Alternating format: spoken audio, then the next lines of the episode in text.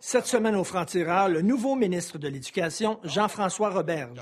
Vous avez la solution miracle. Soudainement, il va y avoir plein d'écoles en, quatre ans. Dans les cinq prochaines années, je vous le dis, on va bâtir beaucoup d'écoles. Nous autres, il va y avoir des concours d'architecture pour chaque nouvelle école au Québec. C'est pas parce qu'avant, on était pourris que là, on n'est plus capable de bâtir des écoles au Québec. Mais je veux rien qu'une école. Si vous donnez une école, même si elle est bien laide, on va être tellement content, on va sauter de joie. Né pour un petit pain. Pauvre petit garçon. Je suis peut-être trop vieux, mais je crois plus au Père Noël, excusez. Et une table ronde sur le réseau ferroviaire de Partout dans le monde, les vitesses augmentent. Au Canada, les vitesses diminuent dans certains corridors. Prendre le train pour aller à New York, c'est plus du double du temps que de le faire en voiture. Et est-ce que les religions ont de l'avenir? Avec Solange Lefebvre.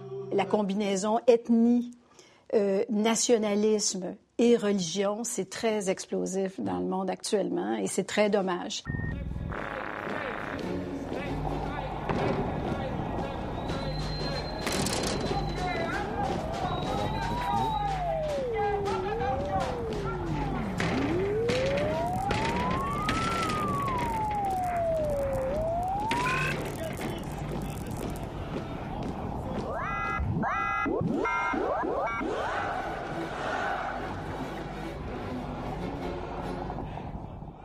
Lors de son discours d'ouverture, François Legault a dit qu'il allait mettre l'accent sur l'éducation. Alors, on a reçu l'homme fort du gouvernement Legault, le ministre de l'Éducation, Jean-François Roberge. Est-ce qu'il va être le cancre du gouvernement ou l'élève doué? On va le savoir dans quatre ans.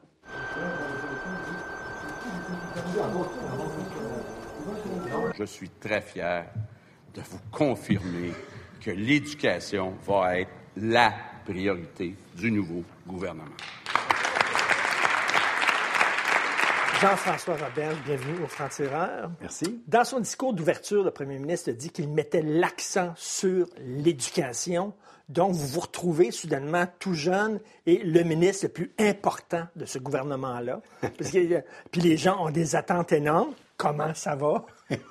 ça va bien. Ça va bien. Je me sens euh, fébrile. J'ai joué au hockey longtemps, puis ça me fait penser comme si on était euh, en prolongation puis que l'entraîneur vient donner une petite tape sur le casque, là, là tu sautes sur la patinoire, puis tu sais que c'est important. Là. Mais vous savez que les attentes sont comme là. là.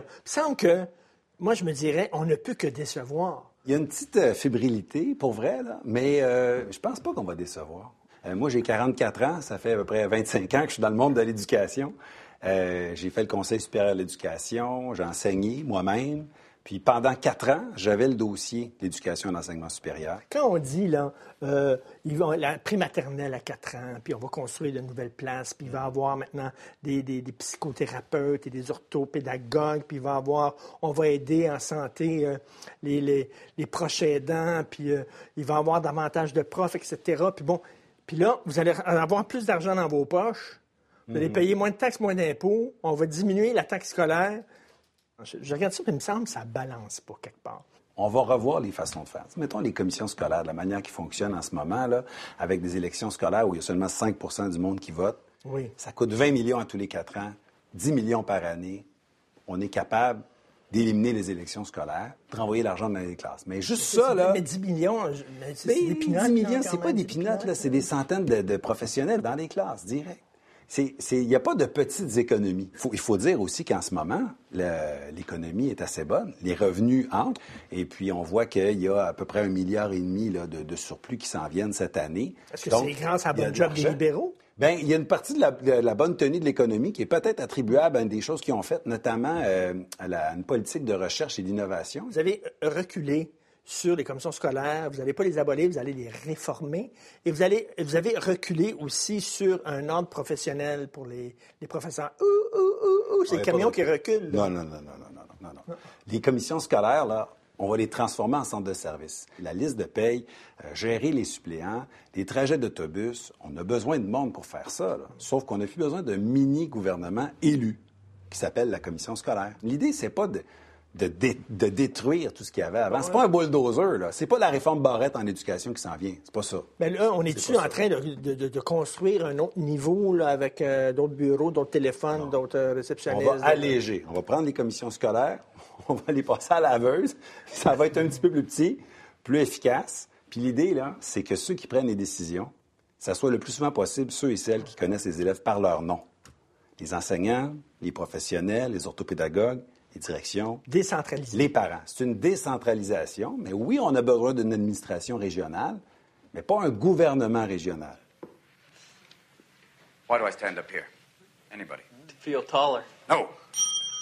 Thank you for playing, Mr. Dalton. I stand upon my desk to remind myself that we must constantly look at things in a different way. On a tous dit, my God, quel professeur extraordinaire c'était ce gars-là, Robin Williams, dans le film.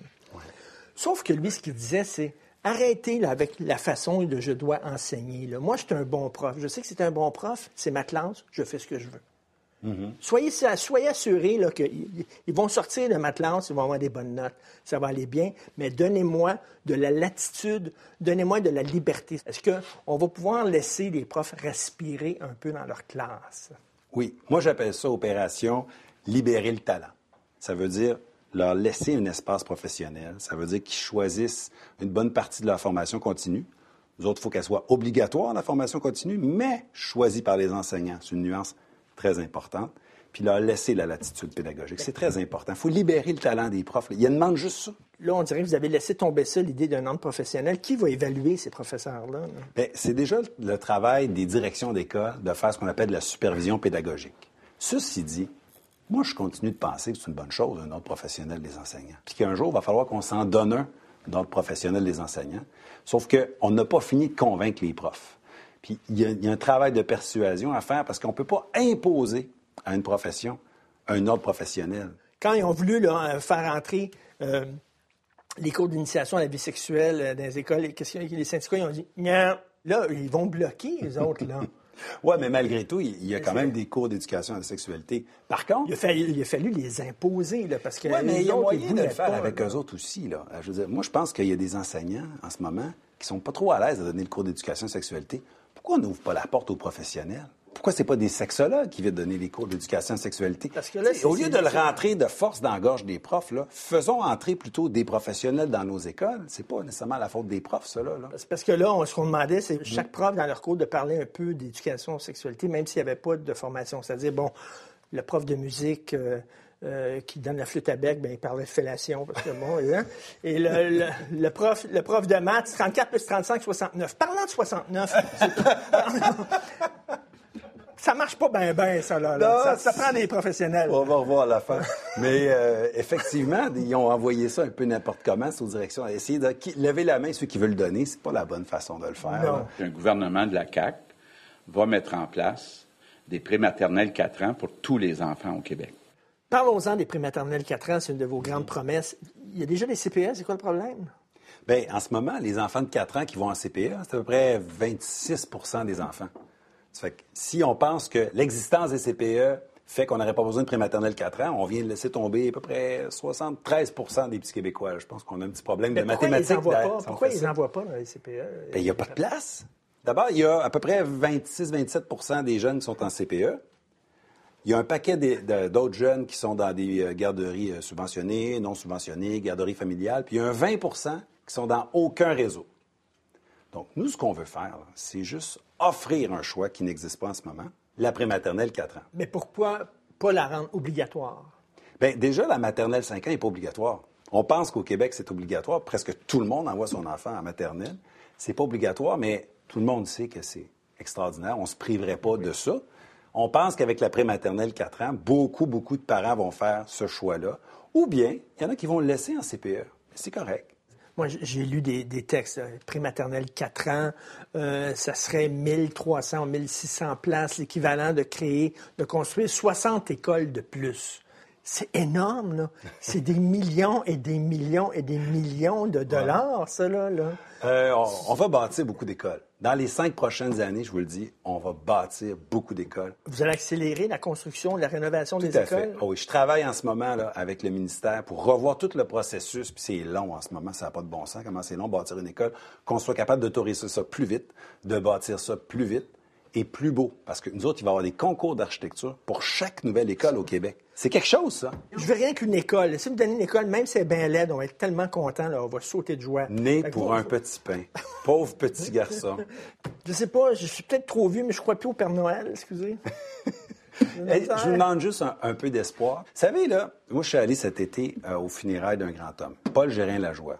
Nous voulons, d'une façon générale, augmenter la qualité de l'enseignement, orienter nos élèves vers un développement maximum de leurs capacités. On dit que c'est le père, un des pères de- du réseau d'éducation. Lui, là, il a décidé qu'on aurait des polyvalentes, des écoles secondaires à grandeur du Québec. Ça, c'était à l'époque du cours classique. Il a décidé qu'on allait avoir un réseau de cégep, au-dessus quasiment de 50 cégeps. Il n'y en avait pas un de construit, là. Il a décidé qu'on allait se donner un réseau d'universités du Québec. L'UQAM, l'Université du Québec à Chicoutimi, à Rimouski, à Hall. Il n'y en avait pas un. Mais crime, ils se sont donné un élan, ils ont bâti les polyvalentes, ils ont engagé les profs, ils ont bâti les cégeps. Pourquoi nous autres, on ne serait même pas capable de faire une prématernelle 4 ans? Est-ce que vous êtes en train de vous comparer à Paul Gérin Lajoie? Non, je m'inspire de lui. C'est une nouvelle révolution tranquille que vous voulez faire euh, au Québec? Est-ce que vous savez cette ambition-là, la CAQ?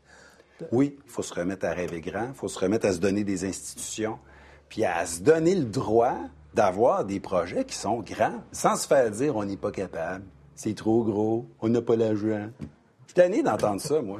En ce moment, au Canada, là, les Québécois sont à peu près les moins bien payés, les enseignants, sur, euh, toute une carrière. C'est surtout à l'entrée où on se distingue. On paye très mal nos jeunes enseignants.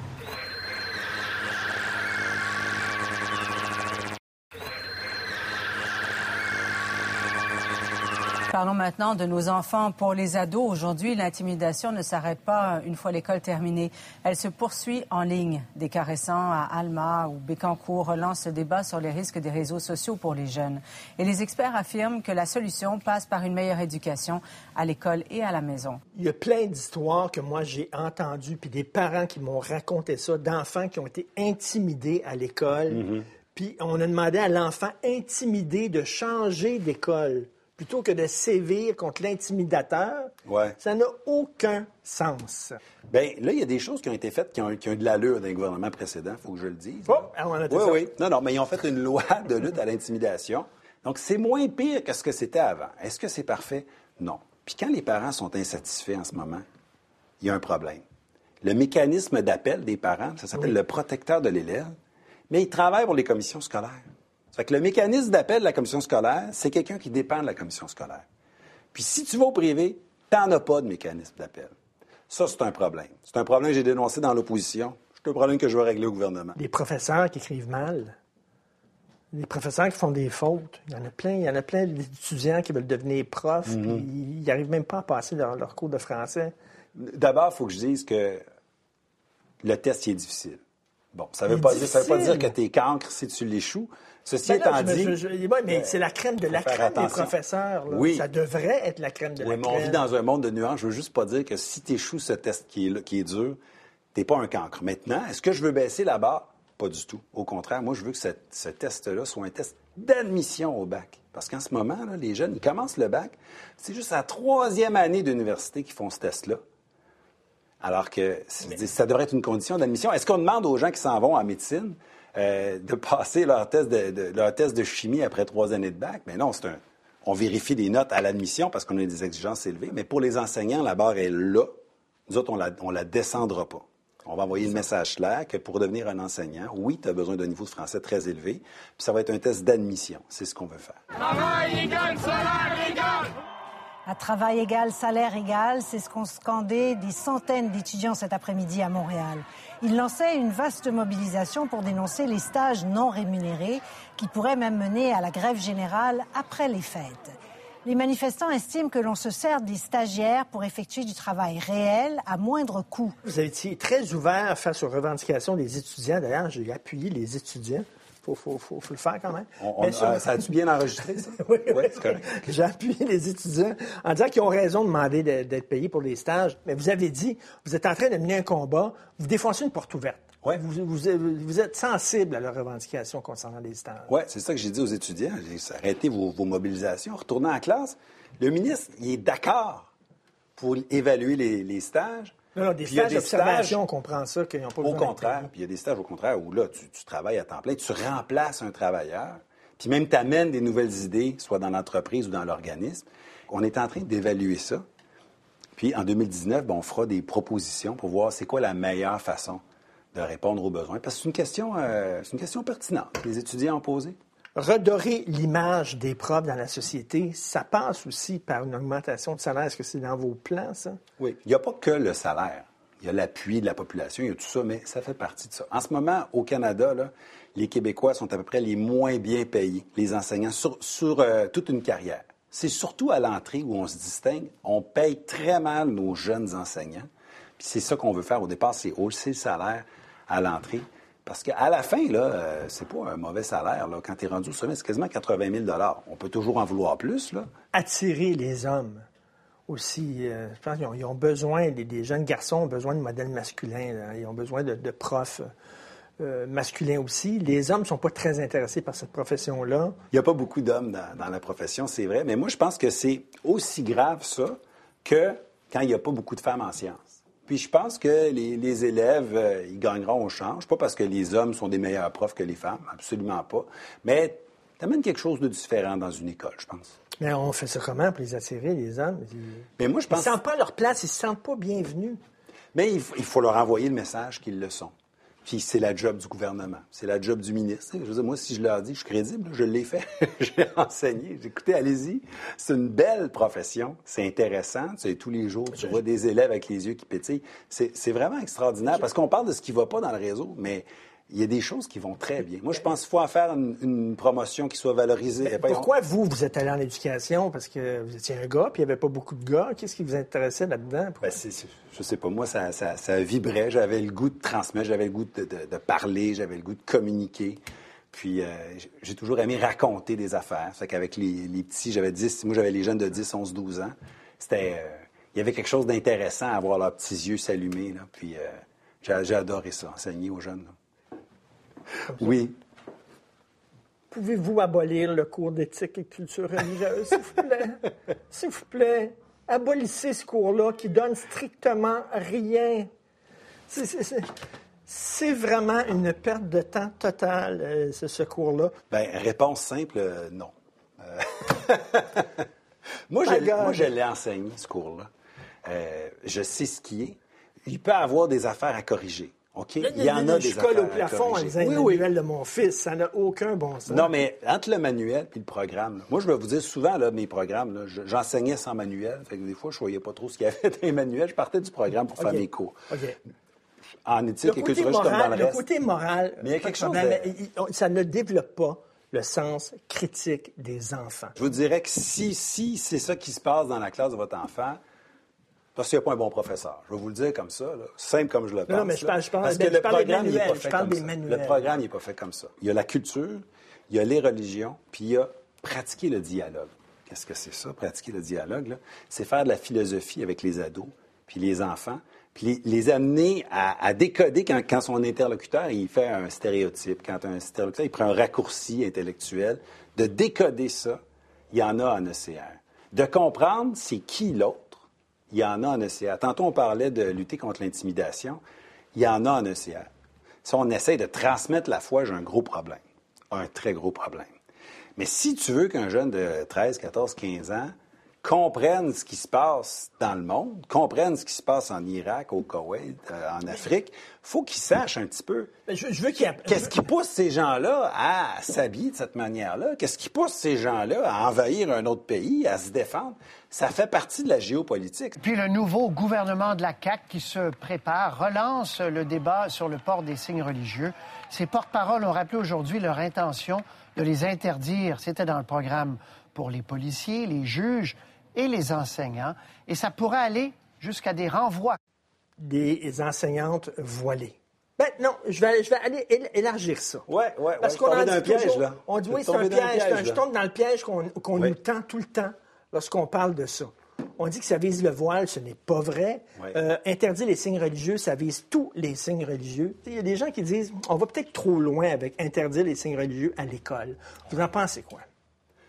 Moi, je pense que les enseignants euh, au primaire et du secondaire, là, ils doivent être neutres puis afficher leur neutralité, donc ne pas porter de signes religieux. C'est- aussi simple que ça. Ils incarnent une espèce d'autorité, puis euh, je pense que ça doit être laïque. Vous risquez de vous éparpiller, là, vous puis votre gouvernement. là. Vous avez plein d'idées, puis tout ça. C'est le fun, c'est le fun. C'est, trippant de voir des gens qui arrivent, on va tout brasser, puis tout ça. Moi, je suis pour ça, mais à un moment donné, là, vous ne pouvez pas tout faire. Là. C'est quoi vos priorités, vous, en éducation? là? Consolider le réseau des cégeps, surtout en région, là, très important. Lier les cégeps. Qu'est-ce que ça veut dire, se consolider? Ça veut dire, ça veut euh, les financer différemment, ceux qui sont en région, parce qu'ils ont des groupes plus petits. Il faut qu'ils puissent ouvrir des, des groupes plus petits pour garder les jeunes. Ils ne sont pas obligés de, de- de s'exiler à Montréal Mm. ou à Québec. C'est important. OK? Faire des liens entre les, euh, les cégeps et les entreprises. là. Les cégeps, ils font de la recherche-action. Les, les centres collégiaux de transfert technologique, on ne connaît pas ça si on n'est pas un entrepreneur, là, mais c'est vraiment eux, ces, ces organismes-là qui aident les entreprises à se moderniser, puis à mettre des robots, puis à augmenter la productivité. C'est un trésor caché du Québec. On va miser là-dessus. Euh, dans les universités, c'est un peu comme dans les cégeps. Il faut mieux financer nos universités en région. Ils ont payé le prix un peu dernièrement, là. donc il faut les consolider. Je vais revenir en éducation. Dépister puis agir très tôt. J'ai parlé de prématernelle 4 ans. Mais une fois qu'on a dépisté, là, ça sert à rien si on ne donne pas de service. Là. Fait que le jeune que, te- que tu vois qui a une difficulté, il faut que tu le suives. Là. Primaire, secondaire, tu ne le laisses pas tomber. Puis je finis avec sentiment d'appartenance, du parascolaire, sport et art au secondaire, gratuit, accessible. Si on fait ça, là, il faut que je rajoute une chose. Des belles écoles. Des belles écoles, des Des architectes. belles écoles, oui. Oui. Oui. Mais ça coûtait cher, ça, là. Oui, ça va coûter cher, mais c'est un investissement. C'est un investissement. Si on veut rattraper la, la, On va la finir par capacité payer. de On va finir par payer, je suis sûr. on va payer va finir avec par les payer. fruits du rendement de notre investissement. Ça coûte cher être pauvre, tu sais. Être pauvre, là, ça veut dire que tu t'endettes puis tu payes de l'intérêt. Moi, j'ai le goût d'investir dans, dans ce qui va nous enrichir. On va vous suivre de très près. Merci. Merci. Je veux dire, la Chine est rendue le leader euh, des trains à haute vitesse à travers le monde. Et ça, peu de gens le savent, mais il y a plus de TGV en Chine qu'il y en a sur tout le reste de la planète mis ensemble. Le Canada a été construit grâce au système ferroviaire. À quel moment ça, ça a dérapé?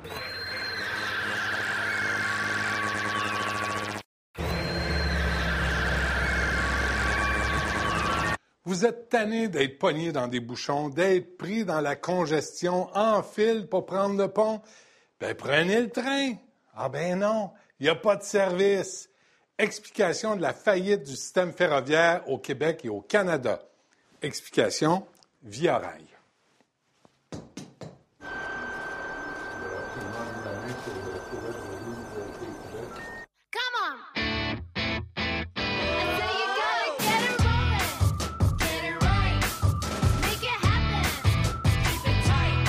Pierre, Gilles, Harry, bienvenue au Franc-Tireur. Là, je constate que le train partout sur la planète, c'est une option, entre autres, pour combattre les changements climatiques. C'est beau, ça roule bien, le service est ponctuel, mais pas au Québec, pas au Canada. hein. C'est quoi la situation ici, Pierre? Qu'on a parmi les pires services là, euh, des pays développés.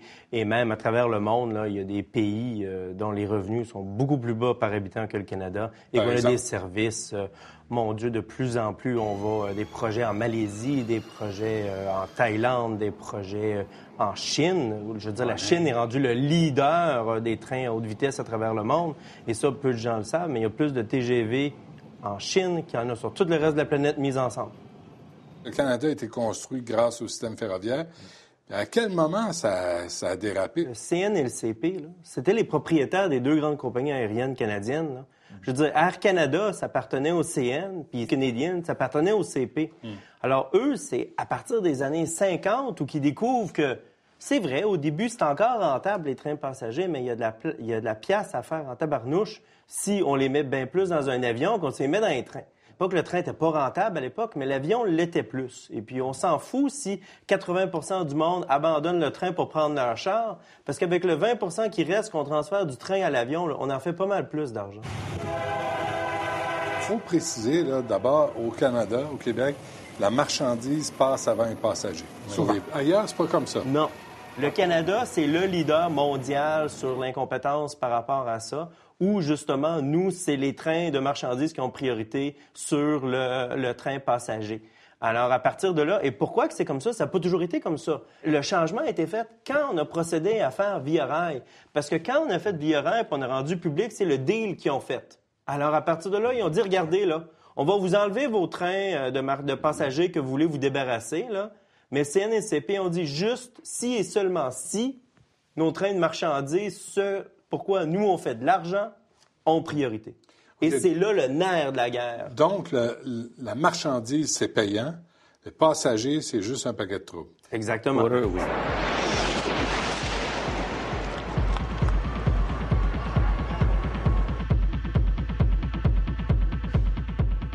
Partout dans le monde, les vitesses augmentent. Euh, au Canada, les vitesses diminuent dans certains corridors. Dans, dans les maritimes, par exemple, au Nouveau-Brunswick, il y a un, une- un segment de, de ferroviaire, ça n'a pas augmenté et même ça diminue entre Moncton et Bathurst.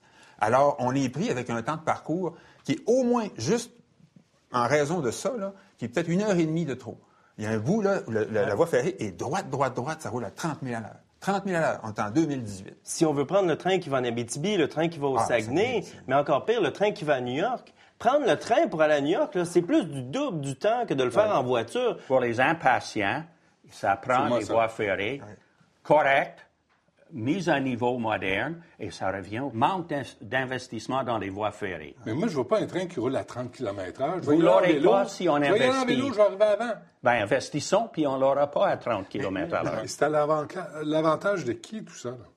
D'avoir ce si mauvais service des passagers. payant pour l'industrie de l'automobile. Le- le- C'est le les lobby- avions... Attendez, Harry. C'est le lobby de l'automobile qui influence les politiciens pour dire pas trop d'argent dans le train, mettez-en dans nos- notre industrie, avez, dans les routes. vous avez vu la série de scandales impliquant des ingénieurs, des contracteurs, contracteurs euh, des euh, constructeurs de routes. Mais c'est du fric, ça. Et c'est du fric qui n'allait pas dans le transport public. Ça allait tout dans la poche de gens un peu graisseux qui tournaient autour du- de l'industrie routière de Montréal. La solution est facile. Et je suis loin d'être un marxiste. Là. En France, ce qu'ils ont fait, ils ont divisé. Tu as les opérateurs qui opèrent les trains de passagers et marchandises. Et il y a une autre compagnie qui est le propriétaire des voies. Et lui, sa job, c'est d'avoir les meilleures voies possibles pour avoir les trains les plus rapides pour qu'ils puissent générer le plus d'argent au réseau. Nous, il n'y a pas d'incitatif à augmenter les vitesses et ensuite à avoir plus de trains. Alors, à partir de là, si on séparait les deux, et là, en même temps, ça permet de la concurrence, autant du privé que du public. Là. Mais si on séparait les deux, là, on pourrait commencer à avancer. Et c'est ça que Via Rail veut malgré tout. Mais Via Rail, là, vous avez beau le donner en exemple, moi, je l'ai jamais vu dans les médias exiger des investissements. C'est pas, il prend pas la parole au, au profit du train. là. Il prend ce qu'on lui donne, puis il se contente de ça, le, le président de de C'est un poste politique. Yves Desjardins Siciliano est nommé par le gouvernement fédéral. Alors, il peut les brancards. Ben, il peut pas ruer dans les brancards. Il est à renouvellement de mandat, là. S'il arrive, là, il va être le premier président de l'histoire de Via Rail à avoir un deuxième mandat consécutif. Qu'est-ce que ça veut dire? Ce que ça je- veut ce dire que qu'il je veux dire pas? Ça veut dire Ou- que... Exactement. Mais, mais c'est pas normal qu'il soit nommé, que ce poste-là soit si dépendant du, du- du niveau politique. Comment peut-on faire une, une planification? C'est- vital dans le secteur ferroviaire ou dans les secteurs des transports, faire des planifi- planifications sur 10 ans quand ton président est là 4 ans ou 5 ans. Via Rail espérait 5 milliards pour le projet de train Québec-Windsor. Puis en février 2018, là, le budget de Bill Morneau a prévu 8 millions sur trois ans pour encore plus Oui. d'études. Ah. Et, et ton- et notre avocat Desjardins Siciliano, qu'est-ce qu'il a dit? Y a-tu pété une, une coche dans les médias, Non. au bulletin de nouvelles? Il le fera pas. Non, parce que le 5 milliards, par exemple, il vient pas d'Ottawa. Eux, ce qu'ils veulent, c'est aller sur le marché et lever l'argent. Mais le problème, c'est qu'on ne leur donne pas la liberté. Ça fait depuis des décennies et des décennies qu'on fait étude par étude par étude. Mais les gens qui font les études, les gens qui justifient le projet, ils n'ont pas l'autorisation de mettre en place ces projets-là. Et c'est ça qui est désastreux. Donc, c'est de l'absence de volonté politique, Oui. absence de courage politique. Oui. Absence de connaissance. Absence. Moi, je regarde nos politiciens souvent, là, puis l'image qui me vient, là, c'est c'est des gens qui voyagent beaucoup, mais qui débarquent pas. Ils, ils- ils vont dans d'autres pays, ils voient, mais ils restent. Oui, oui, c'est ça. Ils restent dans le taxi, ils restent dans la limousine, dans la chambre d'hôtel, ils vont à leur rencontre. Il n'y a personne là-dedans, je pense, qui regarde vraiment, oh, comment ça se passe? Pourquoi le train, Ouais. euh, le train à- à- entre Helsinki et Jyväskylä, au cœur de la Finlande, pourquoi il roule à 280 km à l'heure? C'est même pas un TGV. La mobilité des biens et des personnes. C'est pas un message qui est encore assimilé par nos politiciens. À quel point c'est important. Puis c'est pas juste les Gaspésiens qui vont venir à Montréal. c'est des Montréalais qui vont aller en Gaspésie pour voir les, les opportunités d'affaires. En Gaspésie, en Abitibi, dans Ah oui, l'Outaouais, je- dans le l'Estrie, Saguenay-Lac-Saint-Jean, la. Côte-Nord. On oui, est tous dans le même... on- on- on- tout le monde milite en faveur de ça. Le vote qui a favorisé la CAQ lors du dernier scrutin, c'est un vote de changement. C'est pas un vote d'allégeance. Mais on sait que la CAQ, à date, là, c'est beaucoup plus euh, auto, pétrole. Donc, euh, il y a un réalignement. Il a dit qu'il serait flexible. C'est le temps de faire pression sur lui.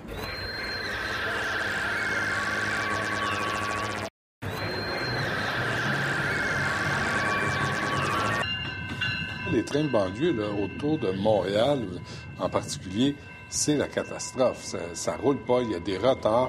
Là, on annule euh, deux montagnes pour construire le REM. Il faut coûter Ah. 6, 7, 8, combien de milliards? hein? Combien de milliards? Le REM, 5,9. 6 milliards, 5,9? 5,9. 5,9 une Euh, fois. pour, pour la 5,9. première étape, là, ça, là, moi, je dis 8 ou 9. 8 ou 9, Harry, combien ça va coûter le REM pour le vrai?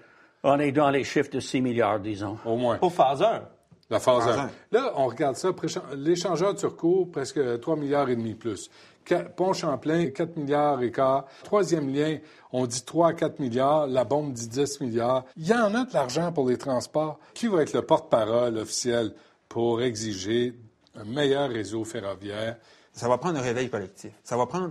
Si vous saviez comment un député qui reçoit 10 messages à propos du même sujet commence à réagir, parce qu'il sait qu'il y a 1% des gens qui réagissent. Alors, là, on est rendu, la balle est dans le camp des citoyens. là. Il faut qu'ils mettent pression sur leurs députés. Il faut qu'ils écrivent. Il faut qu'ils aillent le voir. Ils cognent à la porte. Il y a quand même une obligation de résultat pour, Ouais. aux deux niveaux de gouvernement. Justin Trudeau, si le Québec réclame, si on se réveille collectivement puis on réclame en prévision de C'est- l'élection, C'est le temps-là. là. oui, c'est là, parce qu'on est dans- à moins d'un an d'élection. Donc, on a un- une emprise, on a un levier. La CAQ aussi, jusqu'à un certain point. Oui, ils ont quatre ans. Mais le, le- le vote qui a favorisé la CAQ lors du dernier scrutin, c'est un vote de changement. C'est pas un vote d'allégeance. Et si François Legault est moindrement intelligent, il va vouloir rentrer à Montréal à un moment donné, parce que c'est certain que dans toutes les circonscriptions où il a, où il a gagné, il va en perdre. Puis il va en perdre peut-être pas mal. Et c'est un, c'est un vote de banlieue aussi. Exactement. Ouais. Oui, Et beaucoup. là, le train de banlieue, beaucoup. ça vaut pas de la mort. Alors là, il y, a, il y a une question de leadership. Mais on sait que la CAQ, à date, là, c'est beaucoup plus euh, auto, pétrole. Donc, euh, il y a un réalignement. Il a dit qu'il serait flexible.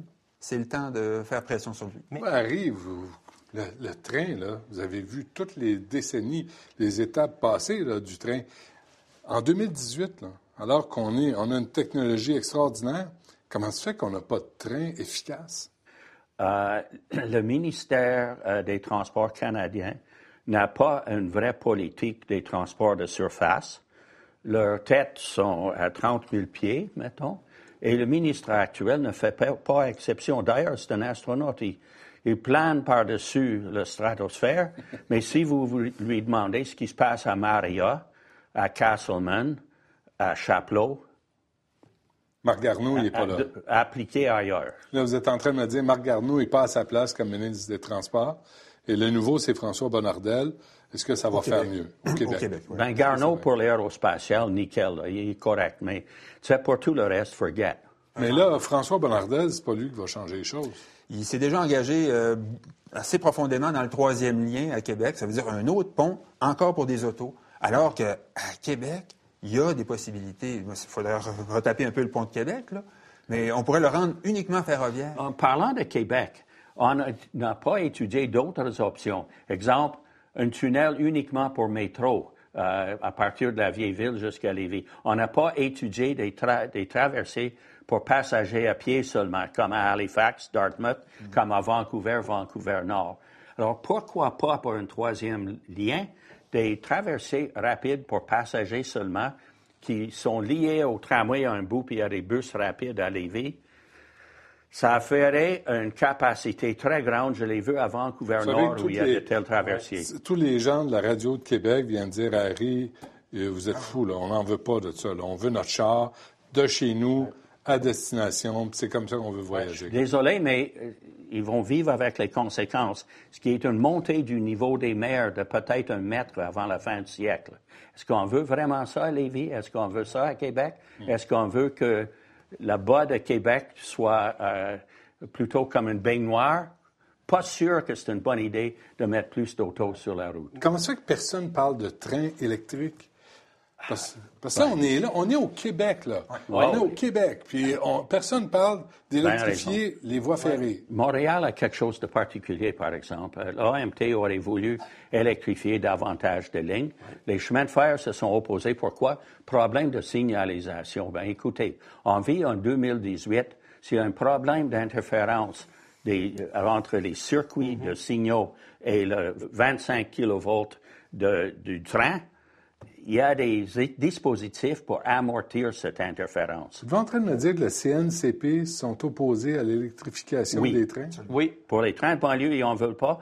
Un, il y a deux pe- Mais petits pourquoi, problèmes. pourquoi c'est eux autres qui décident pour les Québécois? Vous posez la question, C'est. Parce que les politiciens, c'est des chiffres molles, c'est des peureux? Non, mais attends, ils sont chez Ils eux. C'est leur réseau ferroviaire. Mais je te dise une vérité bien plate.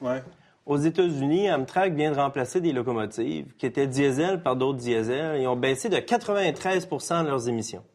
Et ça leur a coûté des pinottes. Si on veut un impact environnemental, Mhm. le 7% qui reste, si on voulait l'éliminer, les coûts de l'électrification sont tellement phénoménaux que c'est très difficile de les justifier sur la base environnementale. Si tu peux couper ton budget de moitié de ton projet, puis au lieu que ce soit électrifié, tu es quand même la- au, au diesel, mais que tes nouvelles locomotives, c'est Tu l'amortis 93 en moins. Par le nombre de passagers qu'il y a Exactement. Puis plante quelques arbres, puis tu arrives au même, là, et tu as un bien meilleur impact. L'important, c'est le transport en commun. Qu'il soit diesel ou électrique, d'abord, électrique s'il y a moyen puis si c'est pas trop cher, oui. Mais l'important, c'est que tout ça se fasse en commun. Train de marchandises, train de passagers, l'important, c'est que ça prenne le train. Merci, messieurs. Merci beaucoup. Un grand plaisir. Merci. Merci. Merci. On trouvait ça le fun, l'exotisme. On trouvait ça fascinant. Hein, Un turban, c'était cool. Mais qu'est-ce qui est arrivé? Ben, pour nous, c'est euh, septembre 2001. Ah oui, vraiment. Ah, écoutez, ça a été. euh, c'est un traumatisme collectif.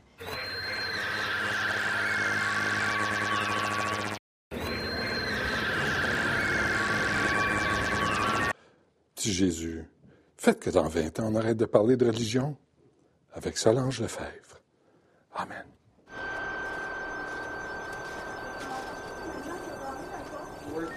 Solange, les religions. Je suis pas sûr, je veux pas en parler. Je suis plus capable des religions. Il me semble qu'au cours des 20 dernières années, ça a explosé. Qu'est-ce que vous pensez qui va arriver pour les 20 prochaines années? En fait, euh, la religion était tout aussi présente avant, mais comme elle était homogène et familière, c'était le religieux qui nous était familier. Nous, on, on nageait là-dedans euh, sans trop de remous. Mais ce qui s'est produit, et ça, ça va continuer de se produire, c'est qu'avec les grands mouvements migratoires, avec la globalisation, eh bien, il y, a- il y a comme des chocs. hein. Et avec la mobilité qui augmente, ça ne diminuera pas. Donc, on est toujours devant l'autre que soi, le non familier, l'étrange, et ça vaut pour eux aussi.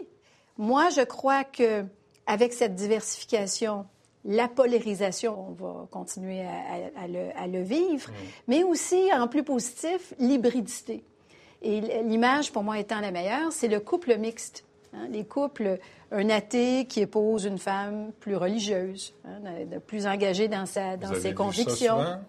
Oh, il y en a. Il y a des couples. Il y a, des- il y a- il y a de plus en plus de couples mixtes, ethniquement, religieusement. Et puis, il y a toutes sortes d'aménagements et de négociations pour l'éducation des enfants. Est-ce qu'on peut vivre en paix au cours des 20 prochaines années puis avoir une espèce d'entente interreligieuse? Est-ce que c'est possible? Ce qui s'est transformé avec la diversification, puis les chocs ethnoculturels et religieux dont, dont on parle, c'est justement l'anxiété sociale a monté par rapport à la religion. Je l'ai vécu, moi, dans ma carrière, avant 2001, par exemple, qui a Ouais. été pour nous, en Amérique du Nord, le point tournant, là, avant septembre 2001, septembre, les, ouais. les attentats. Eh bien, c'est mon problème dans les médias, c'était d'expliquer que toutes les religions n'étaient pas bonnes.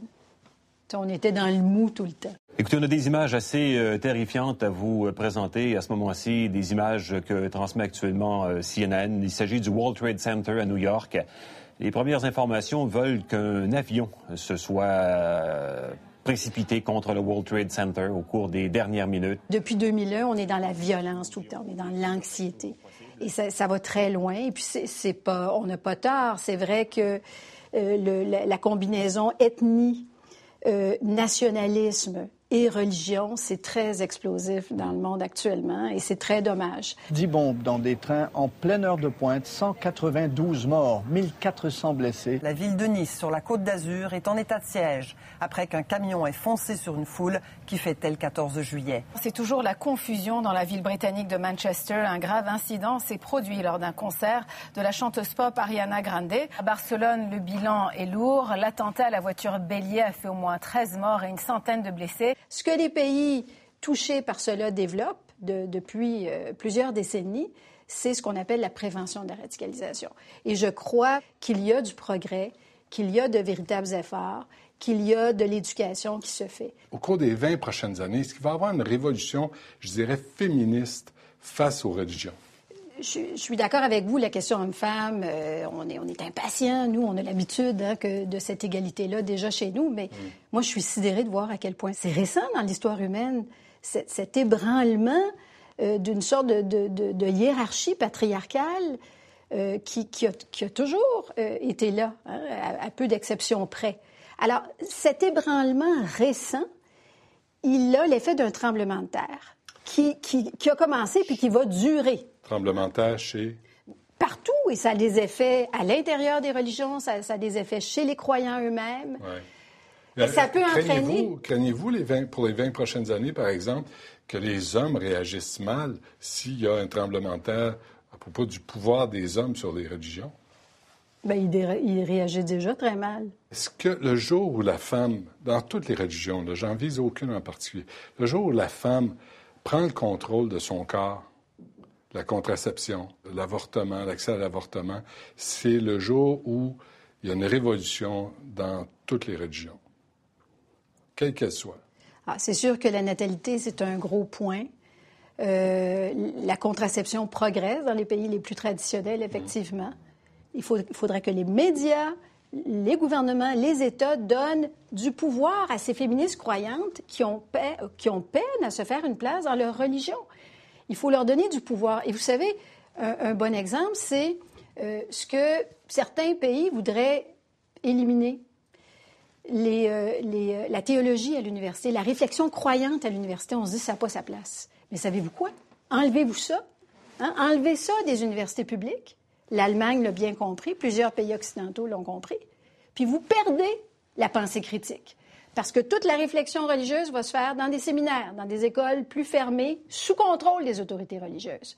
Alors, il faut que nos sociétés contribuent à maintenir la tension avec les grandes traditions pour développer ces voies critiques. Le Canada a grandement contribué euh, à cet égard-là. d'ailleurs. Donc, vous voyez la progression, l'évolution, quoi, de façon paisible pour les 20 prochaines années, où il va y avoir des chocs, des conflits, je dirais pas des guerres, mais euh, vraiment, ça va brasser. Il y en a présentement. hein. Je pense que ça va continuer. Euh, mais j'ai confiance dans les, euh, dans les grandes institutions mondiales, euh, les organisations internationales, les- les- le lobby démocratique, les médias sociaux, hein, toutes ces nouvelles forces-là d'influence. J'ai confiance que ça, va- ça va continuer à ébranler les choses, mais c'est sans doute trop lent pour plusieurs d'entre nous encore. Mais j'ai confiance que l'ébranlement va continuer, mais la crispation aussi. C'est comme, c'est quelque chose, pour les 20 prochaines années. 50 prochaines années, je serais peut-être encore plus optimiste, mais 20, 20 ans, c'est court. En conclusion, les 20 prochaines années, on parle au Québec, là, pour le- la région, on n'a pas fini d'en parler. On n'a pas fini d'en parler, mais en même temps, on, on- on a fait du progrès dans l'égalité euh, entre personnes non religieuses et personnes religieuses. hein. On a fait du progrès dans le droit, les droits de la personne. Euh, le nombre des sans religions a augmenté, puis il va continuer d'augmenter, mais le nombre des personnes religieuses aussi va se maintenir et augmenter dans certaines minorités. Étant donné que la religion est devenue tellement toxique dans la sphère publique hein, pour, pour bien des gens, euh, je voudrais rappeler que avant cela, on trouvait ça le fun, l'exotisme. On trouvait ça fascinant. Hein, un turban, c'était cool. Mais qu'est-ce qui est arrivé? Ben, pour nous, c'est euh, septembre 2001. Ah oui, vraiment? Ah, écoutez, ça a été. euh, C'est un traumatisme collectif. Et euh, moi, mon métier, c'est de- c'est d'essayer de calmer le jeu un peu, mais optimiste, mais pas naïf. Donc, vous avez de la job pour les 20 prochaines années? Beaucoup, et mes étudiants aussi. Ben, je suis content de vous savoir que vous allez éviter le chômage. Merci, Solange. Merci à vous. Es-tu capable de nous dire si dans 20 ans, je vais encore travailler? Ah non, j'espère qu'on ne sera pas encore ensemble dans 20 ans. Bon, les- pour les francs-tireurs, il reste Ouais. 17 belles années claires. 17? 17? Oui. Mais euh, il va y avoir un remplacement. Moi, je Ça, vois qu'il fait maximum 3-4 ans, puis après ça, ça ferme. là. Parce qu'ils n'ont pas de souffle. Ben, Ils n'ont pas le, le- le target que vous avez, Non, ça, non, c'est mais clair. il faut avoir du souffle là, pour faire 20 ans, 21 ans. Ah, ça, ça, oui.